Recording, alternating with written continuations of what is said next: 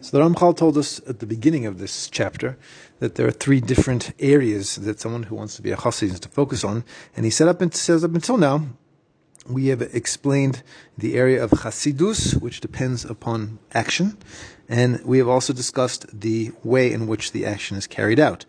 Now we will explain that which is dependent upon one's kavana, their state of mind, their intent, um, and their motivation. We've already spoken also previously about the concept of lishma and lo lishma, um, meaning doing things for the right reason, doing things for the wrong reason, um, the different levels involved in that.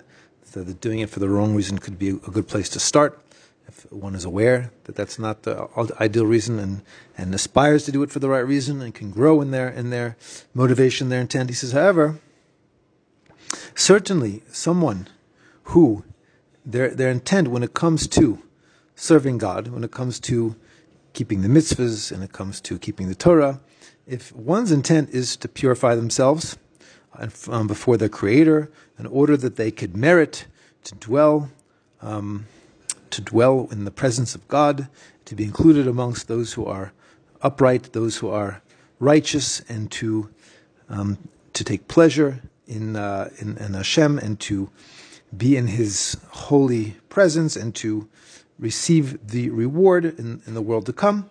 Meaning, essentially, he's, he's, someone is keeping the Torah because of all the good things they're going to get in the world to come. They're going to get a portion of the world to come. They'll be close to God.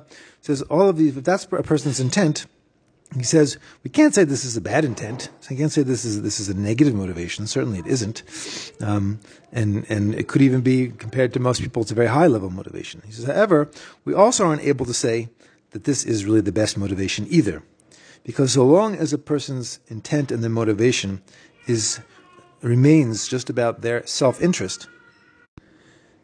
So if, if that's the person's intent, ultimately, so then everything that one does when it comes to growth or Torah or mitzvahs or observance or chesed or anything, it's for themselves.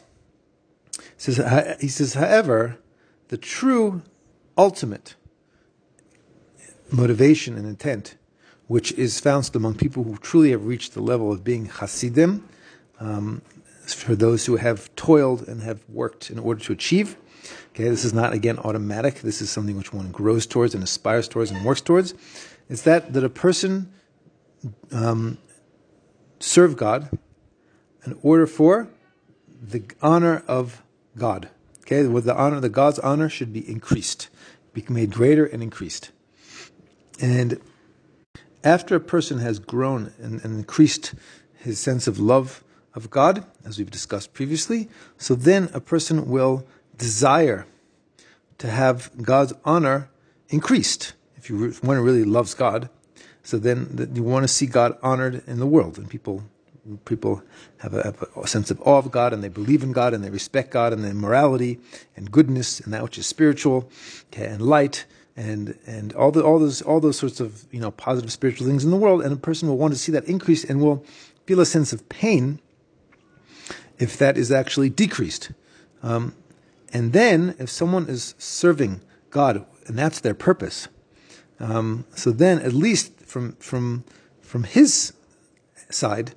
So then, from from his personal actions, even whatever is going on in the world, at least what I do, so God's honor will be increased by what I do, and and the person will desire that everyone else, all of humanity, should be should should do the same. All of humanity should recognize God. All of humanity should serve God. All of humanity should um, live with that sense of, of truth and purpose and, and justice and morality.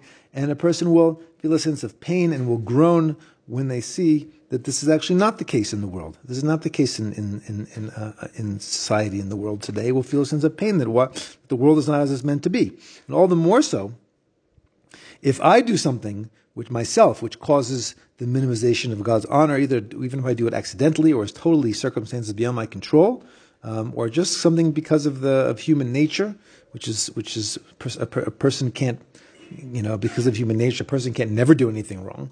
So a person has a sense of, of being extra careful when it comes to making sure that I don't do anything which is going to reflect badly upon God. Um, like like it says in Koheles, King Solomon's King Solomon says, Ki adam ein There's no such thing as in a person in the world who only do good and never make a mistake. Everybody makes mistakes, but the question is, i am trying not to because I know that if I make a mistake, it's going to reflect badly upon God's honor in the world.